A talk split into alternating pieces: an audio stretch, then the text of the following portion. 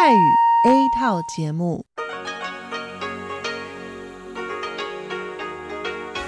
ที่นี่สถานีวิทยุเรดิโอไต้หวันอินเตอร์เนชันแนล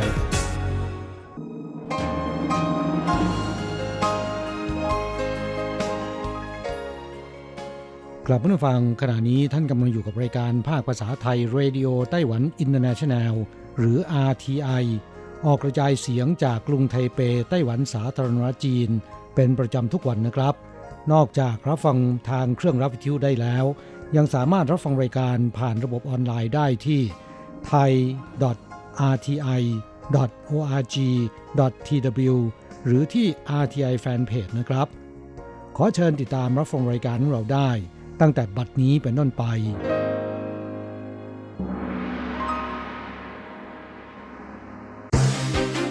ลำดับแรก ขอเชิญติดตามรับฟัง ข่าวประจำวัน สวัสดีครับ คุณผู้ฟังที่เคารพ ข่าววันอังคารที่ 24 มีนาคม พุทธศักราช 2563 รายงานโดยผมแสงชัย กิตติภูมิวงหัวข้อข่าวที่สำคัญมีดังนี้ ประธานาธิบดีไช่เหวินตรวจเยี่ยมการป้องกันโรคของกองทัพ กล่าวว่าจีนก่อกวนไต้หวันไม่หยุดกองทัพผ่อนคลายไม่ได้ ผู้ติดเชื้อโควิด -19 เพิ่มขึ้น 20 ราย ติดเชื้อจากต่างประเทศทั้งหมด นายกรัฐมนตรีบอกว่าไต้หวันยังไม่ประกาศภาวะฉุกเฉิน สื่อของญี่ปุ่นรายงานว่าไต้หวันจะได้รับเชิญให้เข้าร่วม CPTPP ต่อไปเป็นรายละเอียดของข่าวครับ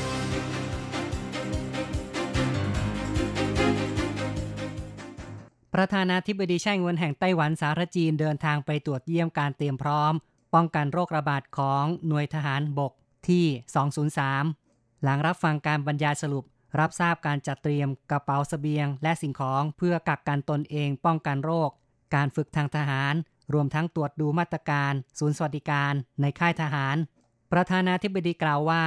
ก่อนอื่นขอขอบคุณกองทัพพยายามและทุ่มเทในเวลานี้ หลังเกิดโรคระบาด ทหารให้ความร่วมมือทันที เพื่อป้องกันโรค ระดมกำลังช่วยผลิตหน้ากากอนามัย และเพิ่มกำลังผลิตในด้านอื่นๆ ช่วยเหลือในการฆ่าเชื้อโรคเครื่องบินเหมาลำที่รับประชาชนกลับประเทศ ประธานาธิบดีกล่าวได้ว่าทุกท่านทราบดี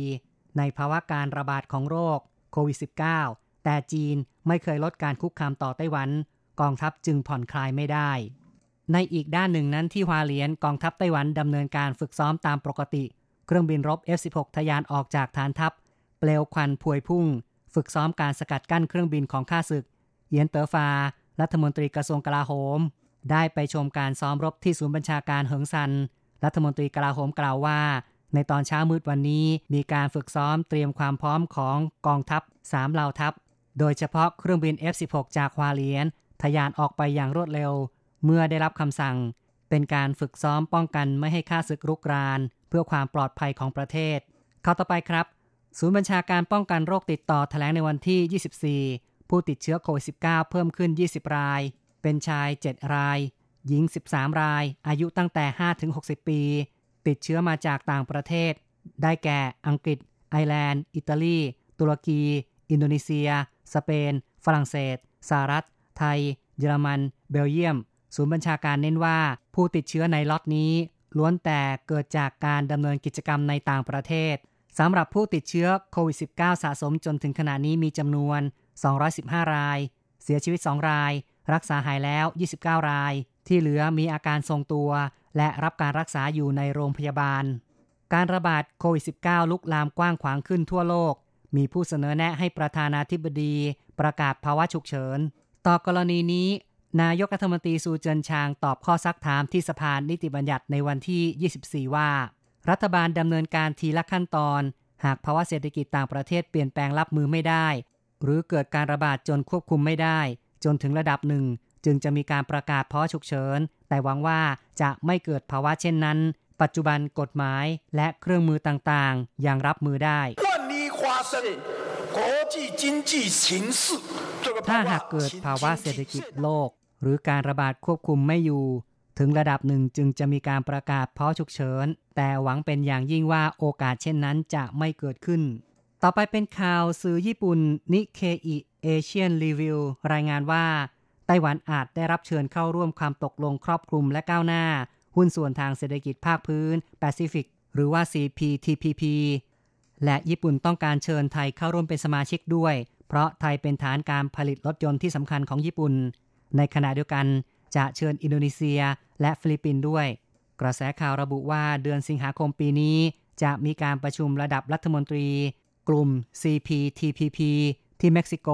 ซึ่งคาดว่าจะประชุมอนุมัติประเทศที่ต้องการเข้าร่วมสมาชิกเป็นวาระสำคัญ ต่อกรณีนี้เติ้งเจิ้นจงรัฐมนตรีประจำสภาบริหารของไต้หวันบอกว่า ถือเป็นข่าวดีต่อไต้หวัน แต่ไม่ใช่เพียงญี่ปุ่นเชิญ ก็สามารถเข้าร่วมได้ ไต้หวันจะต้องเตรียมพร้อมต่อไป การทำข้อตกลงเกินกว่า 2 ประเทศมีความยาก และอาจมีอุปสรรคที่ไม่คาดคิดเกิดขึ้นได้ทางนี้นะครับ สมาชิก CPTPP 11 ประเทศมีประชากรรวมกันเกินกว่า 500 ล้านคน หรือเท่ากับ 6.7%ของประชากรโลก และมี GDP เกินกว่า 11 ล้านล้านเหรียญสหรัฐ หรือเท่ากับ 13%ของ GDP โลก ญี่ปุ่นเป็นแกนนำประเทศสมาชิกอื่น ๆ ได้แก่ ออสเตรเลีย แคนาดา นิวซีแลนด์ ชิลี เปรู เม็กซิโก บรูไน มาเลเซีย สิงคโปร์ และเวียดนาม สรุปผลลงนามข้อตกลงตั้งแต่ 8 มีนาคมปี 2561 ข้อตกลงประกอบด้วยประเด็นการค้า 30 บท ครอบคลุมเรื่องต่างๆ เช่น การเปิดตลาดสินค้าในระดับสูง ร้อยละ 95-99 ของรายการสินค้าทั้งหมด การเปิดตลาด การค้าบริการและลงทุน การจัดซื้อจัดจ้างของรัฐบาล นโยบายการแข่งขัน ทรัพย์สินทางปัญญา พาณิชย์อิเล็กทรอนิกส์ แรงงาน สิ่งแวดล้อมเป็นต้น ปัจจุบันมี 7 ประเทศให้สัตยาบันข้อตกลงแล้ว ส่งผลให้ CPTPP มีผลบังคับใช้ตั้งแต่ 30 ธันวาคม 2561 สภาวิจัยแห่งชาติของไต้หวันเร่งถ่ายทอดเทคโนโลยี การผลิตชุดทดสอบโควิด -19 เมื่อต้นเดือนมีนาคมที่ผ่านมาอะคาเดเมียซินิก้าหรือว่า สภาวิจัยแห่งชาติของไต้หวัน ได้ประกาศความสำเร็จ ทีมวิจัยใช้เวลาเพียง 19 วัน คิดค้นและผลิตชุดทดสอบโควิด -19 โดยสามารถย่นระยะเวลาตรวจหาเชื้อไวรัส จากเดิม รู้ผล 4 ชั่วโมง ลดเหลือ 15 นาที ต่อมามีข่าวการถ่ายทอด สิทธิบัตรหรือการร่วมมือกับเอกชนในการผลิต สภาวิจัยแถลงในวันที่ 23 ว่าข่าวดังกล่าวไม่เป็นความจริง จนถึงขณะนี้ยังไม่มีการลงนามกับผู้ประกอบการรายใด เกี่ยวกับการถ่ายทอดเทคโนโลยี ชุดทดสอบโควิด -19 และยังไม่มีการดำเนินโครงการคัดเลือกกลุ่มผู้ผลิตชุดทดสอบ สภาวิจัยแถลงว่าอยู่ระหว่างการเจรจากับบริษัทไบโอเทคโนโลยีหลายราย ซึ่งเป็นผู้ประกอบการที่มีความสามารถในการผลิตชุดทดสอบ โรงงานมีใบรับรอง GMP และผ่านการขึ้นทะเบียน กับสำนักงานอาหารและยาของไต้หวัน ทั้งนี้จะเร่งกระบวนการสรรหาผู้รับถ่ายทอดเทคโนโลยี สภาวิจัยจะจัดประชุมชี้แจงขั้นตอน และทำการประเมินผู้เหมาะสม เพื่อลงนามสัญญาระหว่างกันโดยเร็ว ต่อไปเป็นเรื่องที่ชาวเน็ตในไต้หวันทำวิดีโอ สอนล้างมือป้องกันโควิด -19 โควิด -19 ระบาด การป้องกันสำคัญมาก นี่คือเสียงของเฉินซือจง รัฐมนตรีกระทรวงสาธารณสุขและสวัสดิการของไต้หวัน ล้างอุ้งมือ ล้างมือ ทุกซอกทุกมุม ล้างหมดจด ชาวเน็ตในไต้หวันตัดต่อเสียงของรัฐมนตรีสาธารณสุข เต้นรำประกอบให้ความรู้เกี่ยวกับการป้องกันโควิด -19 บอกวิธีปฏิบัติตัว และข้อควรระวังต่างๆ มีผู้ให้ความสนใจอย่างมาก ไม่จับตา จมูก ปาก อย่าเข้าไปสถานที่ปิดมิดชิด หลีกเลี่ยงนั่งเครื่องบิน เพื่อสอนการล้างมือ ชาวเน็ตในต่างประเทศมีวิธีการที่สร้างสรรค์เช่นกัน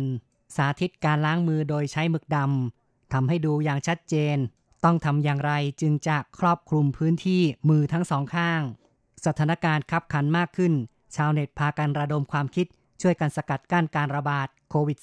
-19 อีกข่าวหนึ่งเป็นเรื่องที่การบินไทยจะบินเที่ยวสุดท้ายไทเปกรุงเทพ ในวันที่ 24 มีนาคม สำนักงงานการค้าและเศรษฐกิจไทยโพสต์ผ่าน Facebook ผู้โดยสารการบินไทยทุกท่านที่ถือบัตรโดยสารการบินไทยตั้งแต่ 24 มีนาคม ถึง 31 พฤษภาคม สามารถใช้บัตรดังกล่าว ขึ้นเครื่องบิน TG 635 ของวันที่ 24 มีนาคม ซึ่งออกเวลา 20 นาฬิกา โดยไม่ต้องโทรขอเปลี่ยนไฟล์เนื่องจากการบินไทยจะทำการปิดเส้นทางบิน ไทเปกรุงเทพ โดยเที่ยวบินวันที่ 24 จะเป็นเที่ยวบินสุดท้าย หากพลาดเที่ยวบินนี้ก็จะต้องรอจนถึงวันที่ 31 พฤษภาคม จึงจะมีการประกาศเกี่ยวกับตารางการบินใหม่ คุณผู้ฟังครับ ข่าวจาก RTI ในส่วนของข่าวไต้หวันจบลงแล้ว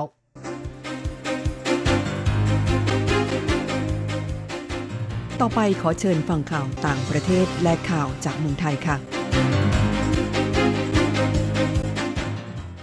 สวัสดีครับคุณผู้ฟังที่รักและเคารพทุกท่านครับสำหรับในช่วงของข่าวต่างประเทศ และข่าวจากเมืองไทยในวันนี้นะครับ ก็มีผมกฤษณัยสายประพาสเป็นผู้รายงานครับ เรามาเริ่มต้นกันที่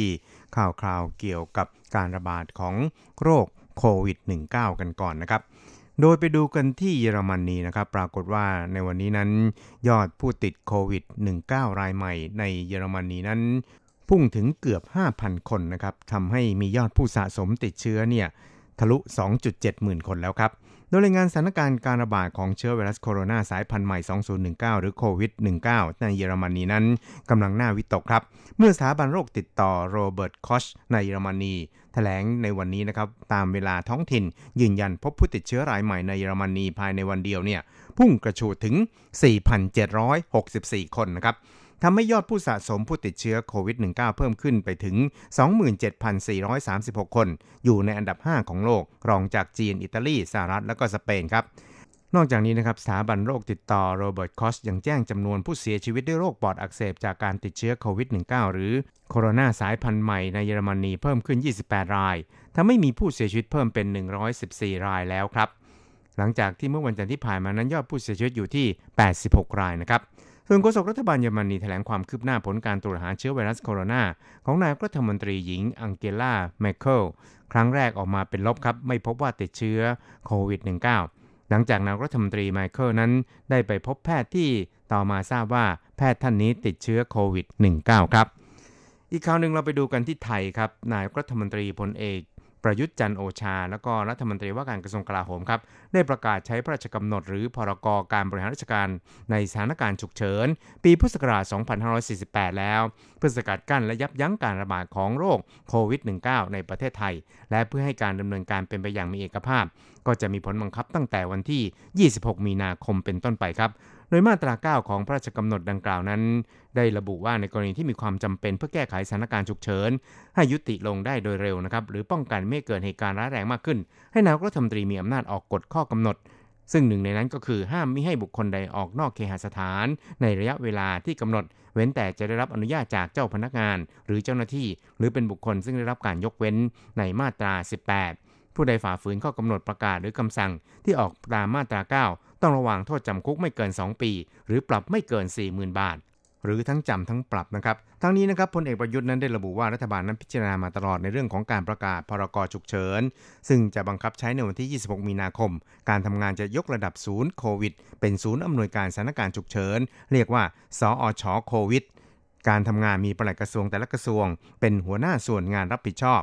ติดตามมาตรการเดิมที่ดำเนินการมา และอาจต้องมีการปรับปรุงแก้ไขตามสถานการณ์นะครับพลเอกประยุทธ์บอกว่าที่ประชุมเห็นตรงกันว่าจะต้องดำเนินการอย่างรอบคอบ และไม่จำกัดสิทธิประชาชนมากเกินไป โดยเฉพาะเมื่อต้องดำเนินการปิดประเทศ ก็จะต้องขอร้องและแนะนำให้ทุกคนอยู่กับบ้าน ห้ามคนต่างชาติเข้าประเทศ ซึ่งอาจจะมีข้อยกเว้นสำหรับผู้ที่มีใบอนุญาตทำงาน หรือ work permit ส่วนคนไทยนั้นก็สามารถเข้าประเทศได้ ออกนอกเคหสถานได้ ไม่ห้ามเดินทางข้ามจังหวัด แต่คงจะมีความยุ่งยาก เช่น มาตรการการตรวจไข้ หรือเรื่องใบรับรองทางการแพทย์ครับ นอกจากนี้นั้นทางรัฐบาลนั้นก็จะขอร้องผู้สูงอายุที่มีอายุ 60 ปีขึ้นไป รวมถึงผู้ป่วย และเด็กที่มีอายุต่ำกว่า 5 ปี ขอให้อยู่แต่ในบ้านพัก แต่หากมีความจำเป็นก็สามารถทำได้ ซึ่งก็จะมีผลบังคับใช้ตั้งแต่ 26 มีนาคมเป็นต้นไปครับส่วนทางด้านกระทรวงสาธารณสุขนะครับก็ได้แถลงในวันนี้ว่า ในวันนี้นั้นมีผู้ ติดเชื้อเพิ่มขึ้น 106 รายนะครับสะสมเพิ่มขึ้นเป็น 827 รายแล้ว แล้วก็มีผู้เสียชีวิตเพิ่มอีก 3 ราย รวมแล้วทั้งสิ้นเสียชีวิตไป 4 รายนะครับ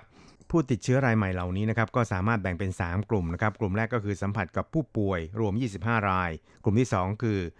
กลุ่มย่อย 1 ชาวต่างชาติ 20 ราย เดินทางมาจากต่างประเทศ คนไทย 8 รายเป็นพนักงานต้อนรับบนเครื่องนะครับกลุ่มทำงานสถานที่แออัด10 ราย หน่วยรักษาความปลอดภัยขับแท็กซี่พนักงานสถานบันเทิง ส่วนกลุ่มย่อย 3 บุคลากรทางการแพทย์หมอพยาบาล 4 ราย จากภูเก็ต สืบเนื่องจากผู้ป่วยไม่แจ้งประวัติเสี่ยงมาก่อนทำให้บุคลากรทางการแพทย์ได้รับเชื้อไปนะครับครับที่เราไปติดตามอัตราแลกเปลี่ยนระหว่างค่าเงินเหรียญไต้หวันกับเงินบาทและเงินเหรียญสหรัฐกันครับ หากต้องการโอนเงินบาท 10,000 บาท ต้องใช้เงินเหรียญไต้หวัน 9,470 เหรียญไต้หวัน หากต้องการซื้อเงินสด 10,000 บาท ต้องใช้เงินเหรียญไต้หวัน 9,820 เหรียญไต้หวัน ส่วนอัตราแลกเปลี่ยนระหว่างค่าเงินเหรียญไต้หวันกับเงินเหรียญสหรัฐในวันนี้นะครับ1เหรียญสหรัฐต้องใช้เงินเหรียญไต้หวัน 30.55 เหรียญไต้หวันแลกซื้อ วิทยาการที่ก้าวหน้า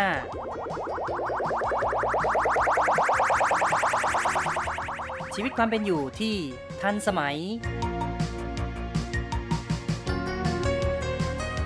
อะไรที่ใหม่ ๆ ล้ำยุค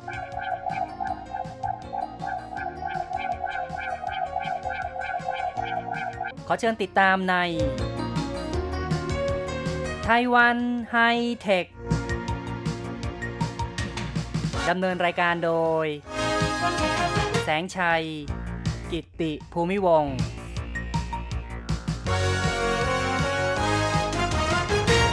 คุณผู้ฟังที่รักครับ พบกันอีกแล้วในไต้หวันไฮเทคนะครับ ในครั้งนี้แสงชัยจะขอนำเสนอเรื่องของยุค 5G ในไต้หวันกำลังจะเริ่มขึ้นอย่างเป็นทางการ ชาวไต้หวันคาดหวังอย่างไรต่อการให้บริการ 5G ปี 2019 นั้นต้องบอกว่าเป็นปีแห่งการเริ่มต้นยุค 5G ซึ่งก่อนหน้านี้ที่สหรัฐเกาหลีใต้แล้วก็ในจีนแผ่นดินใหญ่นั้น ก็ถือว่าได้มีการเปิดตัว และมีการใช้งาน 5G กันไปแล้ว ส่วนปี 2020 นั้นก็เป็นปีที่ประเทศต่างๆ เริ่มบุกเบิก 5G กันมากขึ้น รวมถึงไต้หวันด้วย กล่าวได้ว่าในยุคแห่งการสื่อสาร แล้วก็ระบบสารสนเทศยุค 5G นั้น เริ่มเปิดสกราช เริ่มมีความตื่นตัวกันมากขึ้น คุณสมบัติเด่นของระบบ 5G ก็คือช่วงคลื่นกว้างมากขึ้น low latency นะครับ ก็คือว่าความหน่วงเนี่ยน้อยลง แล้วก็ยังสามารถเชื่อมต่อได้สรรพสิ่ง จุดเด่นทั้ง 3 ประการนี้จะทำให้เกิดการประยุกต์ใช้งานได้อย่างมากมาย ซึ่งก็จะเป็นการใช้งานแบบข้ามแขนง คือสามารถที่จะใช้ข้ามแขนงข้ามสาขาระหว่างกัน เป็นไปแบบรอบด้าน อีกทั้งเป็นไปแบบหลายระดับชั้นนะครับ ก็คือว่าสามารถใช้งานได้อย่างกว้างขวางนะครับ แล้วก็ใช้ทั้งในแนวตั้ง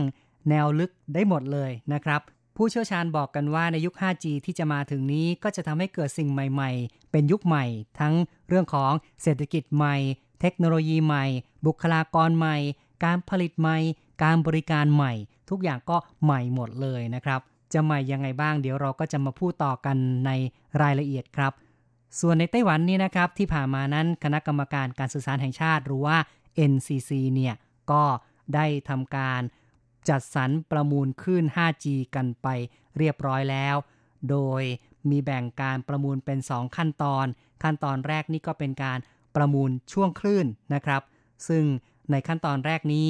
มีเงินประมูลสูงถึง 138,081 ล้านเหรียญไต้หวัน พูดตัวเลขกลมๆก็บอกว่า 138,000 ล้านเหรียญไต้หวันก็แล้วกันนะครับ ซึ่งแม่ข่ายโทรศัพท์ในไต้หวันนั้นมีอยู่ 5 รายด้วยกัน ทั้งจงหวา Telecom Taiwan Mobile FarEasTone Taiwan Star แล้วก็ Asia Telecom นะครับ ใน 5 รายนี้นะครับ ก็จะแบ่งเป็น 2 กลุ่ม กลุ่มแรก 3 รายที่ถือว่าค่อนข้างจะใหญ่นะครับ แล้วก็อีก 2 รายก็ค่อนข้างจะเล็ก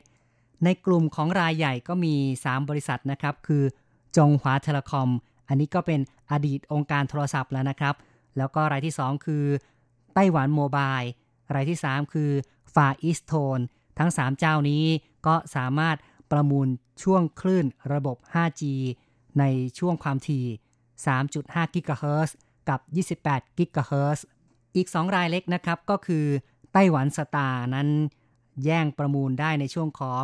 3.5 กิกะเฮิรตซ์ส่วนอีกเจ้าหนึ่งคือ Asia Telecom เนี่ยได้ในช่วงคลื่น 28 กิกะเฮิรตซ์หลังผ่านการประมูลรอบแรกคือประมูลช่วงคลื่นไปแล้ว ก็จะมีการประมูลในรอบที่ 2 ซึ่งก็จะเป็นการจัดสรรตำแหน่งคลื่นนะครับ ก็เป็นตำแหน่งที่มีความละเอียดแยกย่อยลงไปว่าใครอยู่ในช่วงคลื่นตำแหน่งไหนบ้างนะครับ ซึ่งในความเป็นจริงนั้นถ้าว่า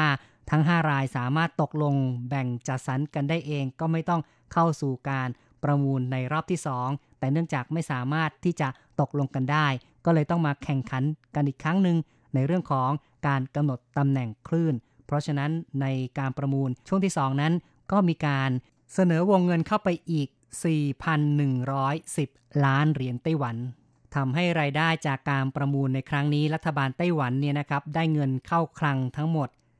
142,191 ล้านเหรียญไต้หวัน พูดตัวเลขกลมๆก็คือ 142,000 ล้านเหรียญไต้หวัน นับเป็นมูลค่าเงินประมูลที่สูงอันดับต้นๆของโลกเหมือนกันนะครับ เมื่อการประมูลผ่านพ้นไปแล้วก็ถือว่าไต้หวันได้ก้าวเข้าสู่ยุคการเปิดให้บริการ 5G อย่างเป็นทางการ และเชื่อว่าขณะนี้แม่ข่ายต่างๆเนี่ยนะครับ ก็ขมักเขม้นกับการเตรียมที่จะเปิดบริการในช่วงครึ่งหลังของปี 2019 นี้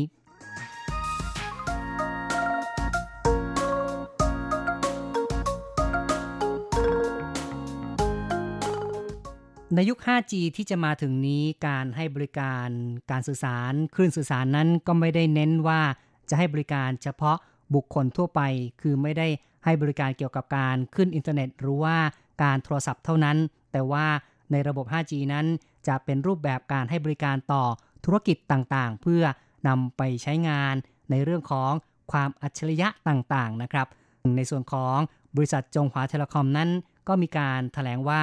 จะเน้นการให้บริการในเรื่องของที่จอดรถอัจฉริยะ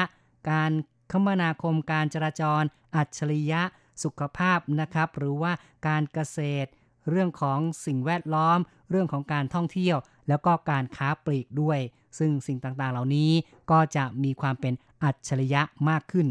ในส่วนของไต้หวันโมบายเนี่ยนะครับก็จะเน้นในเรื่องของการจอดรถอัจฉริยะ การดูแลที่บ้านนะครับ การดูแลทางไกล การค้าปลีกอัจฉริยะ ระบบจำแนกใบหน้า 3D หรือระบบการติดตามโครงร่างต่างๆ ระบบการสอดส่อง ซึ่งเปรียบเสมือนกับดวงตาอัจฉริยะ และยังมีเรื่องของ AR VR นะครับ ก็คือ Augmented Reality หรือว่า Virtual Reality ระบบการจัดแสดงเพื่อการค้าปลีก ก็คือเป็นการค้าปลีกอัจฉริยะประการหนึ่งก็ว่าได้ ส่วนอีกค่ายหนึ่งที่ถือว่าเป็นรายใหญ่ในไต้หวันก็คือ Far East Tone นั้น ก็บอกว่าจะเน้นในเรื่องของการรักษาพยาบาลอัจฉริยะ เมืองอัจฉริยะ การตรวจสอบคุณภาพอากาศ โคมไฟอัจฉริยะ การผลิตอัจฉริยะนะครับ ส่วนเอเชียเทเลคอมนั้นก็จะเน้นในเรื่องของการผลิตอัจฉริยะ ในเรื่องของระบบพลังงานไฟฟ้าอัจฉริยะ กล่าวได้ว่าผู้ประกอบการแต่ละรายนั้นก็เน้นจุดแข็งจุดด้อยแตกต่างกันไปนะครับ มีทั้งส่วนที่ซ้ำกันบ้าง ส่วนที่แตกต่างกันบ้าง แต่โดยหลักแล้วต่างก็พยายามที่จะแสวงหาจุดเข้มแข็งของตนเอง เพื่อให้บริการต่อลูกค้า ก็ต้องบอกว่าในยุค 3G นั้นมีการกำหนดมาตรฐานสากลนะครับ ที่เรียกกันว่า 3GPP เป็นเรื่องของการกำหนดมาตรฐานในเรื่องของคลื่นความถี่ที่มากขึ้น คือส่วนของ EMBB ในเรื่องของการสื่อสารที่กว้างขวางขึ้น MMTC และยังมีในส่วนของ latency ต่ำนะครับ หรือว่าความหน่วงต่ำที่เรียกกันว่า URLLC การกำหนดมาตรฐานของ 3GPP ใน 3 ด้านหลักนี้ก็ทำให้เกิดการประยุกต์การใช้งานที่กว้างขวาง ทั้งในส่วนของโรงงานอัตโนมัติ ร้านค้าปลอดพนักงาน เครื่องบินไร้คนขับ รถยนต์ขับขี่อัตโนมัติ ระบบ AR VR การรักษาพยาบาลระยะไกลนะครับ เหล่านี้ก็สามารถที่จะนำไปประยุกต์ใช้งานกันได้อย่างแพร่หลาย อย่างกว้างขวางครับ พูดในเรื่องของศัพท์วิชาการมากเกินไป ก็อาจจะทำให้เกิดความงงนะครับ แต่ถ้าในฐานะผู้บริโภคทั่วไป เมื่อก้าวเข้าสู่ยุค 5G เนี่ย เราจะรับรู้ถึงความรวดเร็วมากที่สุดก็คือว่า การดาวน์โหลดภาพยนตร์ในระบบ HD เนี่ยนะครับ ความยาว 2 ชั่วโมงเนี่ยใช้เวลาดาวน์โหลดเพียงแค่ 3 วินาทีเท่านั้นนะครับ ก็สามารถดาวน์โหลดมาได้ทั้งเรื่องเลยนะครับ ก็คือดาวน์โหลดภาพยนตร์ที่มีความละเอียดสูงทั้งเรื่องเนี่ยภายใน 3 วินาทีเท่านั้น นี่ก็จะเป็นสิ่งที่ประชาชนทั่วไปจะรับรู้ได้ในเรื่องของความรวดเร็วหรือว่าประสิทธิภาพของระบบ 5G เนี่ยเป็นอย่างไรนะครับ ในยุค 5G นั้นมีการพัฒนาปรับปรุงทั้งในแง่ของ ความกว้างนะครับ ช่วงคลื่นที่กว้างขึ้น หมายถึงว่า สามารถที่จะสื่อสารข้อมูลได้ในปริมาณมากขึ้น เหมือนกับการขยายทางรถวิ่งจาก 1 เลน ให้กลายเป็น 4 เลน เป็น 8 เลนอย่างนี้นะครับ ทางที่กว้างขึ้นรถยนต์ก็วิ่งได้มากขึ้น ในทำนองเดียวกัน ช่วงคลื่นที่กว้างขึ้น ก็ทำให้การสื่อสารข้อมูลต่างๆ นั้น มีปริมาณที่มากขึ้นได้ อีกทั้งยังสามารถสื่อสารกันได้อย่างรวดเร็ว ส่งข้อมูลได้อย่าง รวดเร็วภายในช่วงแค่กระพริบตาข้อมูลก็เข้ามาในเครื่องเรียบร้อยนี่นะครับ นับว่ายุค 5G นั้นมีการพัฒนาอย่างมากในเรื่องของระบบการสื่อสาร จึงทำให้การประมวลผลในคลาวหรือว่าการประมวลผลที่ปลายขอบของผู้ใช้งานนี่นะครับ ก็สามารถกระทำได้อย่างรวดเร็วมากขึ้น การเชื่อมต่อสรรพสิ่งต่างๆ นั้นก็สามารถทำได้อย่างแม่นยำ จะเป็นประโยชน์อย่างมากในการพัฒนาระบบอัจฉริยะต่างๆ ระบบ AI ต่างๆ รวมถึงการวิเคราะห์ข้อมูลในเรื่องของ AI Deep Learning เป็นต้นเนี่ยนะครับ เหล่านี้ก็เลยทำให้การใช้งานในยุค 5G เนี่ยเหมือนกับว่าไร้ขอบเขตจำกัดทีเดียว ข้อจำกัดทางด้านเทคโนโลยีนั้นถูกขจัดไป ขณะเดียวกันต้นทุนก็จะถูกลงด้วย การให้บริการในระบบ 5G นั้นไม่ได้มุ่งเน้นแต่การให้บริการประชาชนผู้บริโภคทั่วไป ในเรื่องของการโทรศัพท์สื่อสารหรือว่าการขึ้นอินเทอร์เน็ต การไปติดตามดูละครทีวีต่างๆ เท่านั้น แต่ว่าจะขยายขอบเขตไปยังธุรกิจต่างๆ ซึ่งจะเป็นรูปแบบการให้บริการแบบ B2B นะครับ ก็คือว่าแม่ข่ายโทรศัพท์นั้น จะให้บริการต่อผู้ประกอบการ เพื่อนำไปประยุกต์ทั้งในเรื่องของ การเกษตรอัจฉริยะ การแพทย์อัจฉริยะ โลจิสติกอัจฉริยะ สังคม การบริการอัจฉริยะต่างๆ จะปรับปรุงพัฒนาในด้านความเป็นอยู่ของประชาชนแบบพลิกหน้ามือเป็นหลังมือก็ว่าได้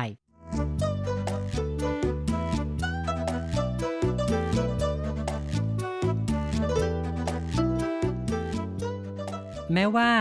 การเริ่มให้บริการ 5G นั้นเป็นสิ่งที่หลาย ๆ คนตั้งตารอคอย แล้วก็คาดหวังกันอย่างมาก แต่ว่า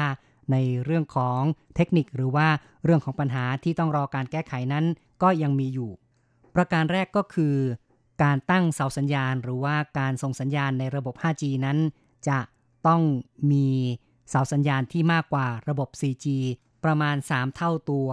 เพราะฉะนั้นก็ต้องมีการติดตั้งเสาส่งสัญญาณในรูปแบบของ small cell นะครับ เป็นตัวส่งสัญญาณขนาดเล็ก สาเหตุที่ต้องมีตัวส่งสัญญาณเป็นจำนวนมากก็เป็นเพราะว่าในระบบ 5G นั้น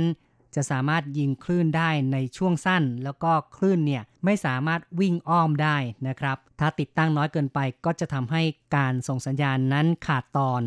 แต่เมื่อมี small cell มากเกินไป มีจุดส่งสัญญาณมากนี่นะครับ ก็จะมีปัญหาในเรื่องของการถูกเจาะข้อมูล ในเรื่องของความปลอดภัยเหมือนกัน ในเดือนธันวาคมปีที่แล้ว Accenture ซึ่งเป็นบริษัทที่ปรึกษาทางด้านการบริหาร ได้ทำการสัมภาษณ์กิจการ 12 สาขาจำนวนผู้รับการสัมภาษณ์ 2,623 ราย ซึ่งก็เป็นการสัมภาษณ์เกี่ยวกับเรื่องของเทคโนโลยี 5G ในเรื่องผลกระทบจากการใช้งานระบบ 5G ซึ่งผู้ที่ตอบแบบสอบถาม 1 ใน 3 หรือว่าประมาณ 35%เนี่ยก็มีความกังวลในเรื่องความปลอดภัยของระบบ 5G และผู้ตอบแบบสอบถามอีก 3 ใน 4 นะครับ ก็คืออีก 74%เนี่ยก็บอกว่าเมื่อมีการใช้งานในระบบ 5G ทำให้พวกเขาต้องทำการกำหนดในเรื่องของความปลอดภัย ในเรื่องของนโยบายความปลอดภัย แล้วก็ขั้นตอนเกี่ยวกับความปลอดภัยขึ้นใหม่ครับนี่ก็เป็นปัญหาประการแรกที่แหล่งข่าวในไต้หวันเนี่ยก็ได้ตั้งข้อสังเกตเอาไว้ แล้วก็เรียกร้องว่า แม่ข่ายที่จะให้บริการ 5G รวมทั้งหน่วยงานของทางการในไต้หวันก็ต้องหาทางวางแผน รับมือกับสิ่งนี้เอาไว้ด้วย การที่ไต้หวันจะเปิดให้บริการ 5G นั้นยังมีสิ่งที่จะต้องคำนึงถึงอีกในหลายเรื่องนะครับ ทั้ง ในเรื่องของค่าใช้จ่ายคือค่ารายเดือนเนี่ยควรจะกำหนดไว้ในระดับไหน การวางโครงข่ายหรือว่าการจัดตั้ง small cell เซลล์เสาส่งสัญญาณต่างๆ นั้นควรจะกระทำอย่างไรนะครับ สิ่งนี้เราก็จะมาคุยต่อกันในคราวหน้านะครับ สำหรับในวันนี้ รายการไต้หวันไฮเทคนำเสนอโดย แสงชัย กิตติภูมิวงเห็นทีต้องขอยุติลงก่อนนะครับ อย่าลืมกลับมาพบกันใหม่ในครั้งต่อไปบายบายอำลาไปก่อนครับ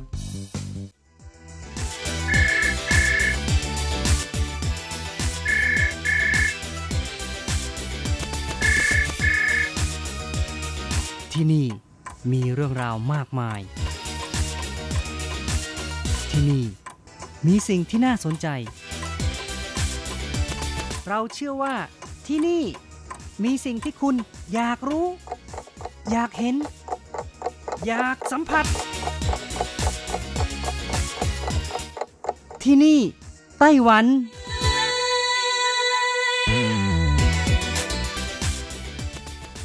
สวัสดีค่ะ คุณผู้ฟังพบกันช่วงเวลาที่นี่ไต้หวันกับรัจรัสยนสุวรรณพร้อมกับเนื้อหาสาระดีๆ ที่เกี่ยวข้องกับในไต้หวันมาเล่าสู่กันฟังประจำทุกสัปดาห์ ในสัปดาห์นี้ก็ยังคงมีเรื่องราวดีๆ เกี่ยวกับบริษัท ผู้รับจ้างการผลิตเครื่องวัดอุณหภูมิ ยิงหน้าผากแบรนด์ดังของโลกมาเล่าสู่กันฟัง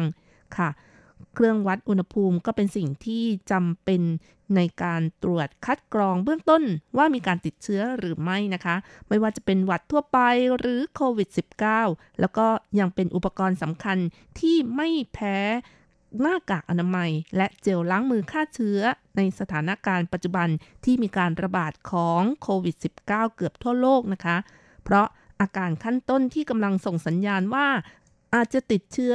ไวรัสโคโรนาสายพันธุ์ใหม่ก็ได้ ซึ่งก็คือมีไข้ร่างกายมีอุณหภูมิสูงขึ้น และการวัดอุณหภูมิร่างกายนั้นก็คือการคัดกรองขั้นพื้นฐานนั่นเองค่ะสำหรับ คนที่อยู่ในไต้หวันนะคะ ไม่ว่าจะก้าวไปที่ไหนหลายๆ แห่ง จะต้องวัดอุณหภูมิกันก่อนค่ะ ไม่ว่าจะขึ้นรถไฟฟ้าจะเดินเข้าโรงเรียน จะไปมหาวิทยาลัยเข้าห้างสรรพสินค้า อาคารสำนักงาน หอประชุมต่างๆ เป็นต้นนะคะ ก็มีการวัดอุณหภูมิกันทั้งนั้นเลยค่ะซึ่งคนทั่วไปนะคะจะมีอุณหภูมิร่างกายอยู่ระหว่าง 36.5 จนถึง 37.4 องศาเซลเซียสค่ะ สำหรับผู้ที่เริ่มมีไข้หรือสงสัยว่าอาจจะติดเชื้อนั้น จะมีอุณหภูมิที่มากกว่า 37.5 องศาเซลเซียสเป็นต้นไป อย่างไรก็ตามก็ขอย้ำอีกทีนะคะว่า การตรวจวัดอุณหภูมิร่างกาย เป็นวิธีการที่ใช้ตรวจหาอาการเบื้องต้นของโรคเท่านั้นนะคะ และถ้าใครยังกังวล และจะหาซื้อเครื่องวัดอุณหภูมิร่างกายมาติดไว้ที่บ้านเพื่อความอุ่นใจ ก็ต้องคำนึงถึง เครื่องอุปกรณ์ทางการแพทย์ที่มีความมาตรฐาน ต้องหายี่ห้อที่ไว้เนื้อเชื่อใจได้ว่าเที่ยงตรงและมีประสิทธิภาพด้วยค่ะ ซึ่งโดยทั่วไปแล้วนะคะ ประเภทของเครื่องวัดอุณหภูมิที่ใช้กันก็มีอยู่ 4 ประเภทด้วยกันประเภทที่ 1 ก็คือเครื่องวัดอุณหภูมิแบบแท่งแก้ว ใช้หลักทางฟิสิกส์ในเรื่องของคุณสมบัติการขยายตัวของเหลวในแท่งแก้ว ซึ่งก็คือปรอดนั่นเองค่ะ ชนิดนี้นิยมใช้วัดอุณหภูมิทางปาก หรือทางรักแร้ในผู้ใหญ่หรือว่าเด็กโตได้ค่ะ หรือแม้แต่วัดทางก้นก็มีนะคะ ข้อดีก็คืออ่านค่าอุณหภูมิมีความน่าเชื่อถือ และมีความถูกต้องแม่นยำกว่านะคะ แต่ว่าข้อเสียก็คือใช้เวลาในการวัดนาน แล้วก็ไม่เหมาะต่อการคัดกรองผู้ป่วยจำนวนมาก และอาจแตกได้ง่าย ยิ่งถ้าเป็นกรณีที่เด็กไม่ยอมให้ความร่วมมือ หรือเด็กที่มีอาการชักจากไข้สูง ยิ่งอันตรายมากเลยทีเดียวค่ะประเภทที่ 2 ก็คือเครื่องวัดอุณหภูมิแบบดิจิตอลนะคะ ซึ่งพัฒนาต่อยอดมาจากแท่งแก้ว หน้าจอแสดงผลเป็นแบบตัวเลขค่ะทำให้ง่ายต่อการอ่านค่า เครื่องมือชนิดนี้นิยมใช้ในการวัดอุณหภูมิทางปาก หรือทางรักแร้ในผู้ใหญ่ หรือว่าเด็กโตนะคะ รวมถึงการวัดอุณหภูมิทางทวารหรือว่าทางก้นของเด็กเล็กอีกด้วย ข้อดีก็คืออ่านค่าอุณหภูมิมีความน่าเชื่อถือและถูกต้อง เวลาที่ใช้ในการวัดน้อยกว่าแบบแท่งแก้ว แต่ว่าข้อเสียก็คือยังไม่รวดเร็ว อาจจะใช้คัดกรองคนจำนวนมากไม่ได้นะคะ ส่วนประเภทที่ 3 ก็คือ เครื่องวัดอุณหภูมิในช่องหู ใช้หลักการวัดอุณหภูมิความร้อนที่แพร่ออกมาของร่างกาย โดยไม่สัมผัสกับอวัยวะที่วัดนะคะ มีหน้าจอแสดงผลเป็นแบบตัวเลขทำให้ง่ายต่อการอ่านค่าค่ะ แล้วก็ที่บริเวณปลายก็มีเซ็นเซอร์วัดรังสีอินฟราเรดนะคะ ที่ร่างกายแพร่ออกมา โดยเครื่องมือแบบนี้ออกแบบไว้วัดที่บริเวณเยื่อแก้วหู ข้อดีก็คืออ่านค่าอุณหภูมิได้อย่างรวดเร็วนะคะ เหมาะกับการคัดกรองคนจำนวนมากขึ้น แต่ข้อเสียก็คืออาจจะปนเปื้อนและติดเชื้อทางช่องหูได้ ในกรณีที่ไม่เปลี่ยนปลอกหุ้มนะคะ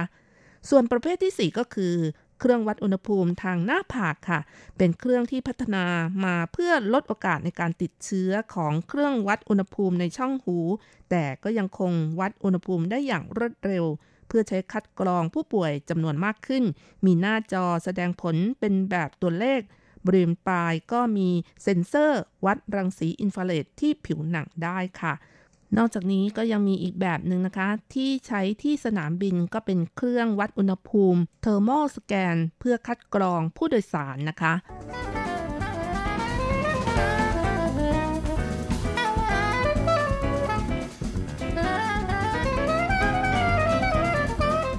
ค่ะต่อไปค่ะรัชรัตน์ก็ขอแนะนำเรื่องราวของบริษัทอวิต้าคอร์ปอเรชันนะคะ ผู้รับจ้างการผลิต เครื่องวัดอุณหภูมิแบรนด์ดังของโลก ซึ่งก็คือบริษัทบราอันของประเทศเยอรมันนะคะ บริษัทอวิต้าหรือภาษาจีนเรียกว่าเหาจันก็เป็นบริษัทที่ผลิตวัสดุทางการแพทย์ที่มีชื่อเสียงของไต้หวันค่ะ เป็นบริษัทที่ก่อตั้งขึ้นมานาน 24 ปีแล้ว ถือเป็นโรงงานที่ผลิตวัสดุการแพทย์เก่าแก่เจ้าหนึ่งนะคะ ยิ่งในช่วงที่มีการระบาดของโควิด -19 ยิ่งมีชื่อเสียงมากเลยค่ะ เพราะเป็นบริษัทที่รับจ้างการผลิตเครื่องวัดอุณหภูมิ แบรนด์ดังของเยอรมันก็คือบรานนั่นเองนะคะ แต่จริงๆแล้วกว่าจะมีชื่อเสียงได้ในวันนี้ก็ผ่านวิกฤตมาไม่น้อยเหมือนกันค่ะ เนื่องจากเป็นบริษัทที่เข้าตลาดหุ้น และเคยถูกแขวนและหุ้นตกนานติดต่อกันถึง 3 ปีซ้อนเลยทีเดียวแต่หลังจากที่ได้รับออเดอร์รับจ้างการผลิตจากบริษัทบรันของเยอรมันแล้วนะคะ ช่วง 5 ปีมานี้ อัตรากำไรขั้นต้นของหุ้นเพิ่มขึ้น 10%ค่ะ ก็มีคำถามว่าทางบริษัททำได้อย่างไรคำตอบก็คือ นโยบายการเจาะลึกสินค้าให้มีความเชี่ยวชาญ ทางบริษัทพัฒนาวิจัยสินค้าหลักๆ เพียง 3 อย่างเท่านั้น ซึ่งก็คือ เครื่องวัดอุณหภูมิอินฟราเรดแล้วก็เครื่องวัดความดันโลหิต และเครื่องดูดทางจมูกค่ะ และถ้าดูผลการรายงานทางการเงินของบริษัทที่ผ่านมา ก็พบว่าอัตรากำไรจากเครื่องวัดอุณหภูมิเพิ่มขึ้นมากกว่าผลกำไรของหุ้นซะอีกค่ะ ทั้งๆทที่การผลิตเครื่องวัดอุณหภูมินั้นเป็นตลาดที่มีการแข่งขันสูง โดยเฉพาะอย่างยิ่งในเรื่องของราคาเป็นหลักเลยทีเดียวนะคะ จนต้องนำมาเปรียบเทียบกับคำว่าน่านน้ำสีแดง หรือภาษาจีนก็เรียกกันว่า หงไห่ หรือ Red Ocean นะคะ เพราะมีหลายบริษัทในไต้หวันผลิตกัน ต่างแข่งขันกันอย่างดุเดือด จนทำให้ต้องเชื่อเฉือนกันเปรียบเหมือนกับว่าเสียเลือดจนทำให้มหาสมุทรนั้นเป็นสีแดงนั่นเองค่ะ อย่างไรก็ตามบริษัทอวิต้านะคะ ก็ยังคงยืนหยัดอยู่ได้ และมีผลกำไรขั้นต้นเพิ่มขึ้นเรื่อยนะคะ คือตั้งแต่ปี 2014 อัตรากำไรขั้นต้น 20%จนถึงปี 2019 อัตรากำไรขั้นต้นกลายเป็น 30%ค่ะ หากเปรียบเทียบกับบริษัทอื่นที่ผลิตสินค้าชนิดเดียวกันก็พบว่า ในช่วง 5 ปีมานี้ดูเหมือนว่าเสมอตัว หรือไม่ก็ยอดตกบ้างค่ะ แต่ถึงกระนั้นก็ตามนะคะ หากย้อนเวลากลับไปที่ปี 2011 กลับพบว่าไม่เหมือนกับปัจจุบันค่ะ เพราะว่าในปีนั้นเป็นปีที่บริษัทอวิต้ารับจ้างการผลิตเครื่องวัดอุณหภูมิให้กับแบรนด์เนมใหญ่อันดับสองของโลก จนมีชื่อเสียงและเข้าตลาดหุ้น แต่ในปีเดียวกันหุ้นของบริษัท เริ่มขาดทุนนะคะ และขาดทุนติดต่อกันนานถึง 3 ปี นายจวงหมิงฮุยนะคะ ซึ่งเป็นประธานบริษัทก็ชี้ว่าตั้งแต่ปี 2007 ก็เริ่มพัฒนาผลิตภัณฑ์ เครื่องวัดอุณหภูมิ และเปิดโรงงานที่จีนแผ่นดินใหญ่ด้วย แต่เนื่องจากการบริหารเรื่องของการเงินไม่ดี ขายสินค้าแล้วเก็บไม่ได้ ทางบริษัทต้องการทำยอดขาย ขายสินค้าให้กับผู้ประกอบการขนาดกลางและเล็ก และ ยืดเวลาการเก็บเงินจาก 30 วันกลายเป็น 90 วัน หรือแม้กระทั่ง 120 วันก็ยังมีนะคะ จนในที่สุดเก็บเงินไม่ได้กลายเป็นหนี้ศูนย์ค่ะ จนในปี 2017 เปิดโรงงานที่จีนแผ่นดินใหญ่ขาดทุนสะสมเกินกว่า 100 ล้านเหรียญไต้หวันทำให้หุ้นของบริษัทในไต้หวันตกลงอย่างต่อเนื่องด้วย หลังประสบการณ์ในครั้งนี้ไปแล้ว ทางบริษัทหันมาออกแบบและรับจ้างการผลิตโดยเฉพาะ โดยเจาะจงสินค้า 3 อย่าง ซึ่งก็คือ เครื่องวัดอุณหภูมิ เครื่องวัดความดันโลหิต และเครื่องดูดทางจมูก โดยเจาะลึกสินค้าให้มีความเชี่ยวชาญ และแตกต่างจากบริษัทอื่น ด้วยนโยบายนี้เองนะคะ ก็ทำให้บริษัทหันมารับใบสั่งซื้อจากโรงงานขนาดใหญ่โดยเฉพาะ จนทำให้จากที่ขาดทุนเริ่มมีผลกำไร ปี 2014 เริ่มได้รับออเดอร์ รับจ้างการผลิตเครื่องวัดอุณหภูมิทางหน้าผาก จากบริษัทบรันของเยอรมันแต่เพียงผู้เดียว จนทำให้ผลประกอบการเพิ่มขึ้นเป็นเท่าตัว อัตรากำไรขั้นต้นจากปี 2013 ที่มีเพียง 1.75%ค่อยๆ เพิ่มขึ้นจนถึงปีที่แล้วเป็น 30.8%ค่ะ ค่ะมาถึงตรงนี้นะคะก็มีคำถามว่าทำไมบริษัทบรานนั้น ได้สั่งให้บริษัทอวิต้าผลิตเครื่องวัดอุณหภูมิที่จิ้มทางหน้าผากแต่เพียงผู้เดียวคำตอบก็คือ ทางบริษัทอวิต้ามีเทคโนโลยีที่สามารถทำให้เครื่องวัดอุณหภูมิ มีความแม่นยำขึ้น มีความคลาดเคลื่อนเพียง 0.1 เท่านั้น ทั้งนี้ทั้งนั้น ทางบริษัทอวิต้ามีการจดสิทธิบัตรที่เรียกกันว่า เครื่องวัดระยะทาง เมื่อเอาเครื่องวัดอุณหภูมิจิ้มที่หน้าผากในระยะที่มีความห่าง 2.5 เซนติเมตร เครื่องวัดอุณหภูมิก็จะมีเสียงปี๊ด จากนั้นที่จอเครื่องก็จะมีตัวเลขของอุณหภูมิที่วัดได้ค่ะ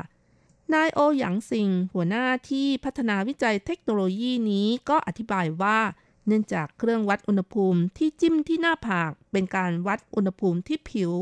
ระยะห่างใกล้หรือไกลของการเอาเครื่องวัดอุณหภูมิจิ้มที่หน้าผากย่อมมีผลที่วัดได้ไม่แน่นอน เท่ากัน และเวลาที่ผู้บริโภคที่ซื้อเครื่องวัดไปแล้ว เราก็ไม่รู้ว่า วัดในตำแหน่งที่ถูกต้องหรือไม่ แต่สิ่งที่ทำได้อย่างเดียวก็คือ เครื่องควบคุมวัดระยะทางนั่นเอง และหลังจากที่พัฒนาสำเร็จแล้วก็มีการจดสิทธิบัตร ปี 2011 ทางบริษัทบรันของเยอรมัน ต้องการเป็นผู้นำการผลิต เครื่องวัดอุณหภูมิที่จิ้มทางหน้าผากขายในท้องตลาดจำนวนมาก จึงเลือกบริษัทอวิต้าผลิตให้ อย่างไรก็ตามนายจวงหมิงฮุย เล่าย้อนถึงตอนที่ส่งมอบตัวอย่างสินค้าจนถึงช่วงที่ส่งสินค้าอย่างเป็นทางการ ทางบริษัทอวิต้าต้องใช้เวลาในการปรับเปลี่ยนและความพยายามนานถึง 3 ปีเลยทีเดียว เพราะว่าทางบริษัทบรานนั้นกำหนดว่า ความแม่นยำของการวัดซ้ำในคนเดียวกัน จะต้องมีช่วงกว้างแค่ 0.1 องศาเซลเซียสเท่านั้น ซึ่งเปรียบเทียบกับมาตรฐานเครื่องวัดอุณหภูมิทั่วไปที่มีช่วงกว้างเพียง 0.2 องศาเซลเซียส ถือว่าเข้มงวดกว่าเท่าตัวเลยทีเดียว ค่ะ คุณผู้ฟังคะ เป็นไงคะ ฟังดูแล้วไม่ง่ายเลยนะคะ กว่าจะผลิตได้ แต่ว่าทางบริษัทของอวิต้านั้นสามารถทำได้ก็เพราะว่ามีคณะวิจัยพัฒนาตั้ง 8 คนค่ะ 1 ใน 3 ก็เอามาพัฒนามุ่งให้กับบริษัทบรานและผ่านการเวลาการวิจัยมากว่า 1,000 วัน ในที่สุดก็สำเร็จนะคะ และปัจจุบันก็ยังมีอีกบริษัทเก่าแก่นับร้อยปีของเยอรมันแห่งหนึ่งนะคะกำลังจะว่าจ้างให้บริษัทผลิตเครื่องวัดอุณหภูมิอีกด้วย รวมทั้งบริษัทในญี่ปุ่นที่ผลิตอุปกรณ์การแพทย์ใหญ่ติด 3 อันดับแรกของญี่ปุ่นกำลังออเดอร์เพิ่มด้วยค่ะกล่าวได้ว่าการมุ่งเน้นพัฒนาสินค้าอย่างเจาะจง แล้วก็เจาะลึกนะคะ ก็เป็นสิ่งที่ทำให้บริษัทประสบความสำเร็จ ปัจจุบันมีการจดสิทธิบัตรไปแล้วมากกว่า 65 รายการ และกำลังเดินเรื่องจดสิทธิบัตรอีก 36 รายการค่ะเอาละค่ะคุณฟังเวลาของรายการหมดลงอีกแล้วนะคะ อย่าลืมนะคะ กลับมาติดตามเรื่องราวดีๆ ในช่วงเวลาที่นี่ไต้หวันกับรจรัสยนสุวรรณสัปดาห์หน้าเวลาเดียวกันสำหรับวันนี้ขอให้ทุกท่าน มีสุขภาพแข็งแรงมีความสุขนะคะ สวัสดีค่ะ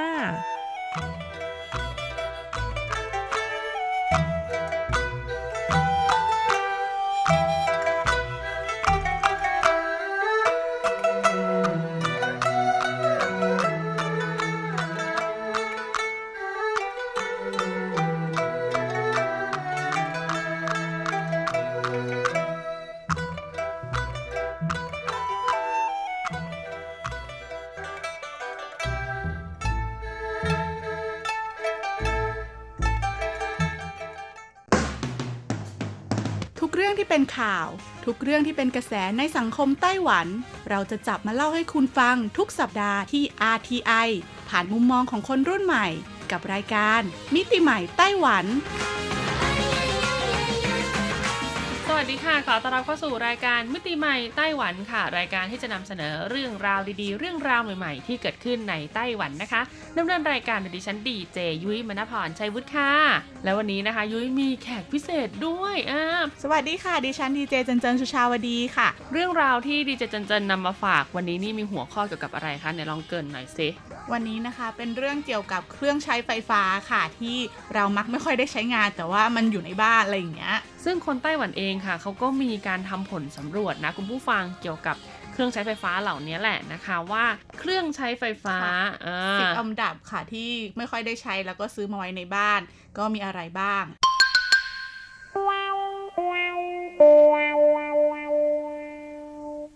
เรามาดูกันที่อันดับ 10 กันก่อนเลยค่ะดีเจเจนเจนค่ะ อันดับ 10 นะคะ คือเอ่อเร่อยาถูซือชีค่ะ เป็นเครื่องปิ้งขนมปังนั่นเองค่ะอืมนะสำหรับหลายคนนะแบบตอนไปซื้อบางทีมันเป็นช่วงเซลล์หรือว่าช่วงที่เขาขายก็รู้สึกแบบเออเนี่ยเราต้องซื้อมาเก็บไว้ที่บ้านเผื่อเราจะต้องอยากจะปิ้งขนมปังกินเองตอนเช้าๆดื่มกาแฟอะไรอย่างนี้ แต่ว่าอาจจะปิ้งได้แค่ครั้งสองครั้ง เพราะว่าที่นี่คือออกไปซื้อมันจะสะดวกกว่า แล้วก็ง่ายกว่าเร็วกว่าอะไรอย่างนี้ค่ะ ซึ่งเครื่องปิ้งขนมปังเนี่ยนะมันก็มีหลายแบบเนาะเจนเจนเนาะมันมีทั้งแบบที่เอาขนมปังใส่เข้าไปจะเด้งขึ้นมาเออแล้วก็เด้งขึ้นมากับเครื่องแบบที่เขาบอกว่าเลอยาในความหมายของคนไต้หวันคือ เอาขนมปังใส่แบบทาเนยอะไรแล้วประกบกันแล้วก็ทับอะไรอย่างเงี้ยซึ่งไอแบบที่เด้งขึ้นมาเนี่ยน่าจะมีโอกาสได้ใช้มากกว่าแหละในความรู้สึกนะแล้วเขาก็บอกว่าส่วนใหญ่นะคะ ในคนในความคิดเห็นของคนไต้หวันนะเขาบอกว่าบางทีของพวกเนี้ยได้มาจากการจับรางวัลอืมท้ายปีค่ะรางวัลท้ายปีที่นี่ใช่ก็จะมีของรางวัลแบบนี้นะ โอเค ต่อมาค่ะ อันนี้ยุ้ยเชื่อว่าน่าจะมีที่บ้านยุ้ยด้วย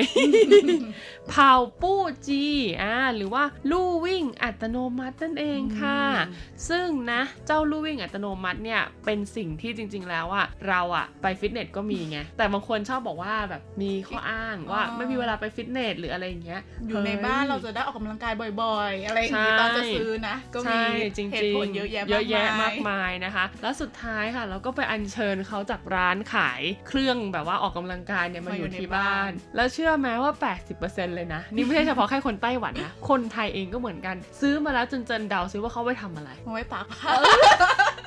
ใช่ใช่ อันนี้จริงๆก็คือว่าเขาเนี่ยส่วนใหญ่กลายเป็นแบบที่แขวนผ้าเนอะเพราะว่ามันสะดวกมันมีแบบดีเนอะแบบที่วางแขนที่อะไรอย่างเงี้ยมันก็สามารถที่แขวนผ้าได้ คือพอจะใช้งานจริง ๆ แล้วปรากฏว่าอาจจะใช้ไม่ได้แล้วเพราะว่าแผ่นลู่วิ่งอะไรเงี้ยอาจจะเสื่อมสภาพไปละก็ต้องเปลี่ยนใหม่อีกทีหนึ่งนะคะ ที่สำคัญนะอุปกรณ์พวกเนี้ยมันมีรุ่นของมันค่ะพอแบบรุ่นเก่าไปรุ่นใหม่มาอะไรเงี้ยมันก็แบบอ่าซื้อมาแล้วก็ฝุ่นเกาะอืมใช่ค่ะอะอันดับแปดบ้างดีกว่าค่ะเจนเจนสำหรับอันดับ8นะคะคือฉีเหลี่ยนจีค่ะ อันนี้ก็เป็นเขาเรียกว่าอะไรนะที่เครื่องล้างหน้าค่ะใช่อันนี้ก็ มันก็จะมีช่วงหนึ่งที่แบบพวกแบบดาราหรือใครที่เขาชอบเอามาใช่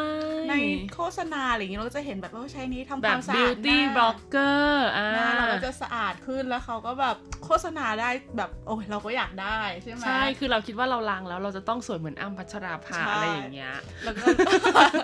แล้วก็ซื้อมานั่นเองนะคะใช่แล้วก็โอ้ยตอนแรกๆก็แบบทุกเช้าเนาะก็จะมีความแบบโอ้ยต้องไปล้างหน้า 5 นาที 10 นาทีอ๋อยไม่รู้ได้กี่วัน ใช่อาทิตย์หนึ่งเท่านั้นแหละค่ะ แล้วเราก็จะแบบโอ้ยวันนี้รีบก็จะกลายเป็นของที่วางไว้ตรงนั้น ซึ่งอันนี้จริง ๆ นะ ตอนแรกคิดว่าเป็นแค่คนไทย คนไต้หวันก็เป็นเหมือนกันเนาะ คือผู้หญิงเนี่ยจริงๆมันจะมีของเล่นนิสัยเราก็คล้ายๆกันเออ คือของเล่นอะไรพวกนี้มันจะออกมาเรื่อยๆ คุณผู้ฟังดังนั้นเนี่ยต้องตั้งสติดีๆ ก่อนที่จะซื้อ เพราะว่าเครื่องพวกนี้ไม่ได้ราคาถูกๆ นะใช่ค่ะ อะต่อมาอันดับที่ 7 ค่ะเอออันนี้เนี่ยอันนี้น่าจะเป็นเฉพาะคนไต้หวันอืมคนไทยเนี่ยไม่น่าใช่ อ๋อ ใช่ค่ะอันนี้ นั่นก็คือในส่วนของอิ่งโตนะคะ หรือว่ากว้าทั่งจี ซึ่งก็คือจะเป็นเครื่องรีดผ้าไอ้น้ำแบบค่ะแขวนอ่าว่านะเตารีดด้วย ใช่แล้วก็เป็นเตารีดด้วยนะคะ คือคนไทยเนี่ยไม่มีปัญหาอันนี้แน่นอนเพราะคนไทยเนี่ยรีดผ้าใช่แต่คนไต้หวันน่ะเป็นเขาไม่ค่อยนิยมรีดผ้านะจากที่ใชดูดู่เขาไม่ค่อยนิยมรีดเสื้อผ้าจริงๆแบบว่าซักสะบัดตากตากเสร็จออกจากไม่แขวนเงี้ยก็สวมใส่เลยอะไรอย่างเงี้ย คือเขาจะรีดแบบเฉพาะชุดสูเสื้อทสูทหรือเสื้อทางการอะไรอย่างใช่เงี้ยใช่ก็คือแบบประหลาดใจมาก และส่วนใหญ่ก็คือถ้ามีเนี่ยก็จะฝุ่นเกาะจริงจริง ๆนะคะ เพราะว่านานๆเนี่ยจะใช้ที แต่จะบอกว่าถึงแม้ว่าเขาจะไม่ค่อยรีดผ้านะ แต่ประเทศเขาก็คืออัปเดต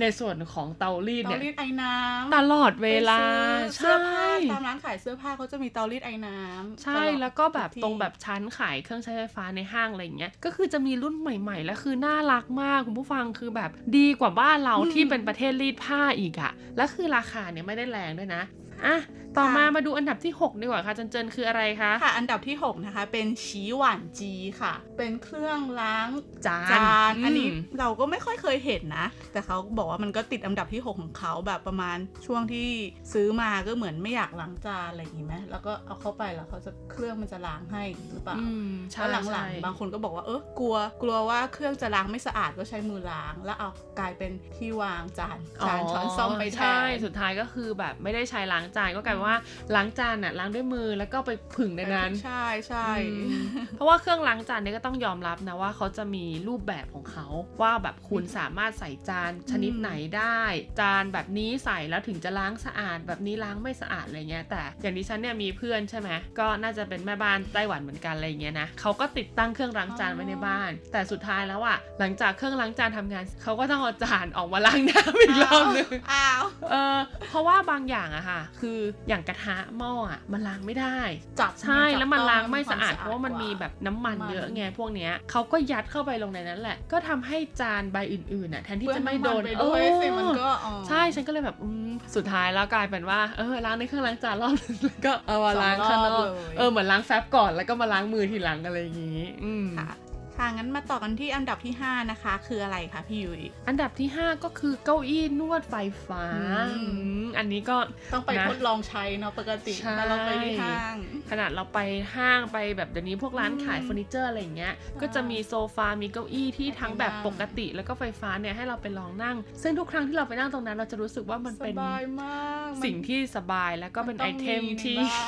บ้านบ้านเราควรจะของมันต้ต้อองงมีมี ใช่นะ แล้วปรากฏว่าพอซื้อมาจริงๆแล้วนั้น ก็แทบจะไม่มีเวลาไม่นั่งอยู่ตรงนั้นนะเนอะคือแทนที่จะนั่งนวดก็คือกลายเป็นว่าเออไปนอนเตียงดีกว่าอะไรเงี้ย แล้วพวกนี้ราคาไม่แพงอืมและเชื่อไหมว่ายุ้ยอะเคยทำรายการอยู่ตอนนะเจนๆก็คืออเป็นเกี่ยวกับสิ่งของที่คนไต้หวันน่ะซื้อให้คุณพ่อคุณแม่ในช่วงแบบหมู่ชิงเจีย ฟู่ชิงเจียไม่ป็นเทสุดศกาลของเขาเก้าอี้ไฟฟ้าติดอันดับหนึ่งนะจ๊ะ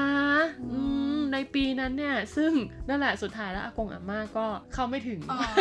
ฉันว่าเขาอาจจะเข้าไม่ถึงไงในความรู้สึกเออสเออบายงทีใช่ใช่เราก็เข้าใจนะคนคนแก่บางคนก็แบบมัน สบายตรงไหน แล้วบางทีใช่อยากให้ลูกหลานนวดให้มากกว่า ใช่แล้วบางทีคือมันแบบมันเป็นระบบอัตโนมัติอืมถ้าเขาปรับไม่เป็นหรืออะไรเงี้ยก็กลายเป็นเขาก็ไม่มันเสียใช้ไปเลยอะไรอย่างเงี้ยเออเขาก็ไม่ใช้ไปเลยก็กลายเป็นนะ กลายเป็นที่ที่เอามาให้แมวของเขานั่งอะไรอย่างงี้ป่ะอ๋อเออเนาะเป็นไปได้เออนี่แถวนี้บ้านเพื่อนพี่เขาเลี้ยงแมวเยอะใช่ บ้านเขาก็เนี่ยสามีเขาเป็นอะฝรั่งแล้วก็ซื้อเก้าอี้นวดเนี่ยอืมไว้ที่บ้านเจนสรุปปรากฏว่ากลายเป็นแคมปิ้ง ลูกลูกสาวเอาผ้าห่มอะมาขึงระหว่างเก้าอี้นวดกับ เออโอ๊ยกับตู้แบบตู้โชว์ของอะเออแล้วก็สร้างเป็นแคมปิ้งอยู่ในนั้นแล้วของเล่นไปไว้คือแบบเฮ้ยก็ขน่ารักำมากนะแต่คือเออขำมากแกแล้วสุดท้ายเก้าอี้นั้นคือพ่อแม่ก็ใช้ไม่ได้ไงอ๋อเพราะถ้าไปก็เป็นใช้มันก็จะนั่งทับแคมปิ้งของลูกเขาอะไรเงี้ยฉันนี่แบบโอ้ยนะต่อมาอันดับ 4 คืออะไรคะเจนเจนอันดับ 4 นะคะ คิดว่าต้องมีทุกบ้านแน่เลยอันนี้ กัวจื้อจีค่ะโอ้ยแต่ละ เครื่องปั่นผลไม้นั่นเองนะคะอันอานี้หารสุขภาพ ใช่ บ้านฉันก็มีช่วงซื้อแต่แบบ เฮ้ย เราต้องกินคลีน กินพวกแบบเอ้ยน้ำผลไม้ปั่นผักปั่นอะไรอย่างเงี้ยอ่าโอ้ยซื้อมา แล้วมันจะมีแบบแยกที่เป็นแยกกากด้วยใช่ไหมอ่าอ่าอ่าเอใช่อเราก็จะแบบใช่เออซื้อมาใช้งานได้อะไรอย่างเงี้ยแล้วก็ทำแค่ครั้งสองครั้งอะไรอย่างเงี้ยบางทีก็แบบ ออกไปซื้อหน้าบ้านสะดวกกว่า แล้วบางทีมันก็แบบประหยัดกว่าด้วยนะ เออจริงเออก็กลายเป็นของที่แบบ แล้วพอคิดได้นะคะ จะใช้อีกทีหนึ่งแบบ ที่บ้านมีคนเยอะ แล้วก็อ๋อมีแขกมาแล้วจะเอามาใช้กลายเป็นว่าสนิมขึ้นไม่ได้อ๋อใช้ใช่พวกใบพัดใบปั่นของมันใช่ใช่ไหมต้องใช้ตลอดเวลาใช่แล้วบางครั้งเราก็สุดท้ายนะ จริงๆอะก็คือปอกแอปเปิลอยู่อะคือแบบไม่ปั่นแล้วดีกว่าอะปอกเขาปากไปเลยละกันอันนี้ง่ายสุดเลยนะคะอะต่อมาอันดับ 3 ค่ะ อันนี้ต้องบอกว่าเป็นช่วงที่เพิ่งมาหลังๆ เลยนะอืมค่ะเป็นสิ่งของที่เพิ่งได้รับความนิยมในช่วงไม่กี่ปีที่ผ่านมานั่นแหละ นั่นก็คือเครื่องชงกาแฟนะคะ หรือว่าภาษาจีนก็คือคาเฟจีนั่นเองใช่นะเพราะว่าตอนนี้ทุกคนก็ต้องดื่มกาแฟทุกเช้า อีกอย่างหนึ่งก็เพราะว่าคนไต้หวันเองเนี่ยช่วงเนี้ยคือพอคนแบบรุ่นใหม่เยอะขึ้น วัฒนธรรมแบบต่างชาติเข้ามาเยอะขึ้นเขาก็เริ่มดื่มกาแฟกันมากขึ้นด้วยดังนั้นเขาก็เลยมองเห็นว่าเครื่องชงกาแฟเนี่ยก็เลยกลายเป็นไอเทมสำคัญนะคะ ที่ควรจะต้องมีในบ้าน ซึ่งบ้านตัวอย่างก็คือบ้านเพื่อนที่ฉันอีกแล้ว มีเหมือนกันคือจะบอกว่าเลยเนาะจริงอย่างนี้จะบอกว่า10อย่างที่เขามีในบ้านเพื่อนฉันเขามีมี7-8อย่างแล้วแต่ปรากฏว่าอะไรไปซื้อกาแฟเซเว่นอ๋อกับกาแฟสตาร์บัคกินทุกวันเพราะบ้านลงมาเนอะก็เป็นเซเว่นละเออสะดวกกว่าด้วยซื้อเสร็จออกไปเลย ใช่แล้วก็คือแบบมีทุกอย่างแล้วก็คือสามารถเปลี่ยนรสชาติได้อืมในขณะที่ที่บ้านตอนนี้ก็เป็นแค่เครื่องกดนม เพราะว่าถ้าเอานมใส่เข้าไปอะ แบบมันจะมีความร้อนอยู่ในเครื่องอยู่แล้วมันจะวปั่นมันจะใช่ มันจะทำให้แบบคุณสามารถกดนมร้อนออกมาได้ โดยที่ไม่ต้องไปเข้าไมโครเวฟอะไรอย่างเงี้ยแค่นั้นเองจบ เออนะ อะมาต่อกันที่อันดับ 2 เลยดีกว่าค่ะเจนเจนคือ อันดับสองนะคะ คือเครื่องทอดไร้น้ำมันค่ะ ชีจากวนนั่นเองแหมฟังดูแล้วมันก็น่าสนใจนะสำหรับคนที่ชอบกินของทอดอะไรเงี้ยอืมไก่ทอดหรือไม่ก็เฟรนช์ฟรายอะไรเงี้ยอันนี้ก็จะเป็นพวกแบบว่าเราใช้ปุ๊บมันก็จะไม่จำเป็นต้องใส่น้ำมันเนาะใช่เราก็จะได้กินของทอดเลยใช่แล้วค่ะไต้หวันเนี่ยเขาชอบกินนะ พวกที่เหยียนซูจีที่พวกของทอดอะไรอย่างเงี้ยผักทอดอะไรอย่างเงี้ยใช่ค่ะใช่อันนี้ก็ น่าจะแบบช่วงแรกๆ ทุกคนก็จะชอบซื้อมาค่ะ มันก็เลยกลายเป็นอันดับสองไงอืมแต่ว่าพอนานๆไปมันก็มีความยุ่งยากนิดนึงหรือเปล่า ก็เลยกลายเป็นไม่ค่อยได้ใช้งานกันค่ะ อาจจะเป็นเพราะว่าช่วงหลังอะนะคะ มันมีในส่วนของข่าว ที่เขาออกมาเยอะด้วยแหละ ว่าแบบหม้อทอดพวกเนี้ยมันจะต้องเลือกอาหารนะอ๋อให้เหมาะสมกับชนิดของมันอะไรอย่างเงี้ยไม่ใช่ว่าคุณเอาไก่สดอะใส่เข้าไปแล้วไปทอดอะมันไม่มันไม่ได้สะอาดอะไรอย่างงี้ส่วนใหญ่เนี่ยคุณจะต้องเป็นผลิตภัณฑ์แบบที่แช่แข็งอะอืมๆเป็นอาหารแช่แข็งแบบทอดที่เขาแบบ คือมันผ่านการแปรรูปมาแล้ว เพื่อเอาไว้สำหรับทอดเท่านั้น แล้วเราก็เอาไอ้พวกเนี้ยใส่เข้าไปแล้วมันก็จะทอดได้ แต่อีกหนึ่งอย่างก็คือที่ ที่คิดว่านะที่คนไต้หวันใช้ได้แค่ไม่กี่ครั้งแล้วก็เลิกใช้ก็คือค่ะหนึ่งคุณภาพอาหารที่ออกมาไม่เหมือนกันรสชาติมันไม่ได้สมมติว่าเหคุณอยากที่เรกินต้งไก่ร KFC อย่างเงี้ยคุณไปซื้อไก่แช่แข็ง สมมติว่าไก่แบบสำเร็จรูปอะอืมไก่แปรรูปที่เป็นไก่ทอดแปรรูปแล้ว มาทอดอะรสชาติมันก็จะไม่เหมือนกัน แต่ราคาเนี่ยอาจจะใกล้เคียงกันสองมันทำความสะอาดยากมากอ๋อใช่อันนี้คือสำคัญมากวิธีการทำความสะอาดค่อนข้างวุ่นวายพอสมควรคือถ้าทำความสะอาดแล้วมันไม่สะอาดจริงๆเนี่ยมันจะมีผลต่อการใช้งานในครั้งต่อๆไปด้วยอะและสุดท้าย อันดับแรก อันดับหนึ่งคืออะไรคะ อันดับแรกเนี่ยต้องบอกเลยว่า ดิฉันคิดว่าบางบ้านเนี่ยอาจจะไม่ได้มีความจำเป็นอืมแต่เดี๋ยวนี้มันชอบแถมมากับเคาน์เตอร์บาร์แบบห้องครัวที่ built-in เลยอะไรเงี้ยน่าจะต้องเรียกว่าเป็นในส่วนของตู้อบไฟฟ้ามากกว่านะ ก็คือจะเป็นตู้ใหญ่ๆเลย ซึ่งจริงๆแล้วเนี่ยมันเหมาะกับคนที่แบบทำเบเกอรี่ซึ่งอ๋ออมมันเหมาะกับคนที่แบบชอบทานอาหารฝรั่ง แบบครัวฝรั่งอะไรอย่างเงี้ยก็ชอบทำอยู่แล้วด้วยนะ ใช่มันก็เพราะว่าจะมันไม่สามารถทำอาหารอย่างอื่นได้นะ นอกจากการอบพวกมันขนมปังอืมหรือคุกกี้เบเกอรี่อะไรอย่างเงี้ย คือคุณจะเอาแบบเออแกงพะเนมันไปไม่อใช่บไมโครเวฟไงใช่มันไม่ใช่หไมโครเวฟนนละแบบใช่แล้วก็คือความร้อนส่วนใหญ่พวกนี้จะความร้อนค่อนข้างสูสูงงแล้วมันมีรายละเอียดในการที่จะอบเยอะขนาดดิฉันนะ เอาขนมปังไปปิ้งในหม้อพวกเนี้ยคือถ้าไม่แบบไม่ปิ้งไม่เป็นจริงๆอะ่ะแป๊บเดียวก็คือไหมเพราะว่าไฟมันแรงมากนะคะ ดังนั้นเนี่ยพอบางทีมันแถมมากับในส่วนของเคาน์เตอร์อืมโต๊ะในห้องครัวแล้วเนี้ยมันก็เอาออกยากไง แต่บางคนก็คิดว่า เฮ้ยมีไว้ก่อนอาจจะให้ได้ใช้เก๋ๆเผื่ออนาคตย่างไก่งวงอะไรอย่างงี้เนาะ เออใช่เห็นชอบเห็นพวกคลิปฝรั่งอะไรอย่างเงี้ยใช่เขาจะมี เนี่ยอบไก่อะไรใช่แบบคือพวจกริงๆอะใช่ไหมันต้องเอาไว้ทำอย่างนั้นแหละนะคะ แต่ว่าเราคนเอเชียไงเราและที่สำคัญไม่ค่อยนิยมก็คือไก่ย่าง ไต้หวันก็คือเยอะมากใช่แล้วก็แบบไปซื้อกินก็ง่ายกว่าบ้านเราไก่ย่างให้ดาวตัวละ69แล้วคุณจะเอาตู้อบมาเพื่อนะค่ะซึ่งทั้งหมดทั้งมวลเนี้ยฮะทั้งหมด 10 อย่างก็เป็นสิ่งของเครื่องใช้ไฟฟ้าในบ้านที่ มันอาจจะจำเป็นในในตอนแรก ในตอนที่เราอยากใช่แต่อันนี้ก็นานาจิตตังเนาะบางคนอืมคือซื้อมาก็สบายใจอะไรอย่างเงี้ยอย่างคือเราไม่ได้ห้ามนะ เราไม่ได้ค่ะว่าคนซื้อมาไม่ดี เออ ถ้าคุณก็มีต้องกำดูลังเวลาของเราด้วยใช่เนาะมีกำลังทรัพย์มีเวลาในการใช้ก็ซื้อมาเถอะนะคะอืมแต่ถ้าไม่มีเนี่ยก็ลองฟังรายการของเราตอนนี้ค่ะแล้วลองไปแบบคิดคำนวณบวกก่ลอนบจะคูณหาซื้รอดูว่าอืมจะได้ใช้ไหมได้ใช้กี่ครั้งอะไรอย่างงี้ใช่ค่ะว่ามันคุ้มค่ากับเงินที่เราจะจ่ายไปหรือเปล่านะคะโอเคสำหรับวันนี้หมดเวลาแล้วพบกันใหม่สัปดาห์หน้านะคะ สวัสดีค่ะสวัสดีค่ะบนหนทางไกลกำลังใจ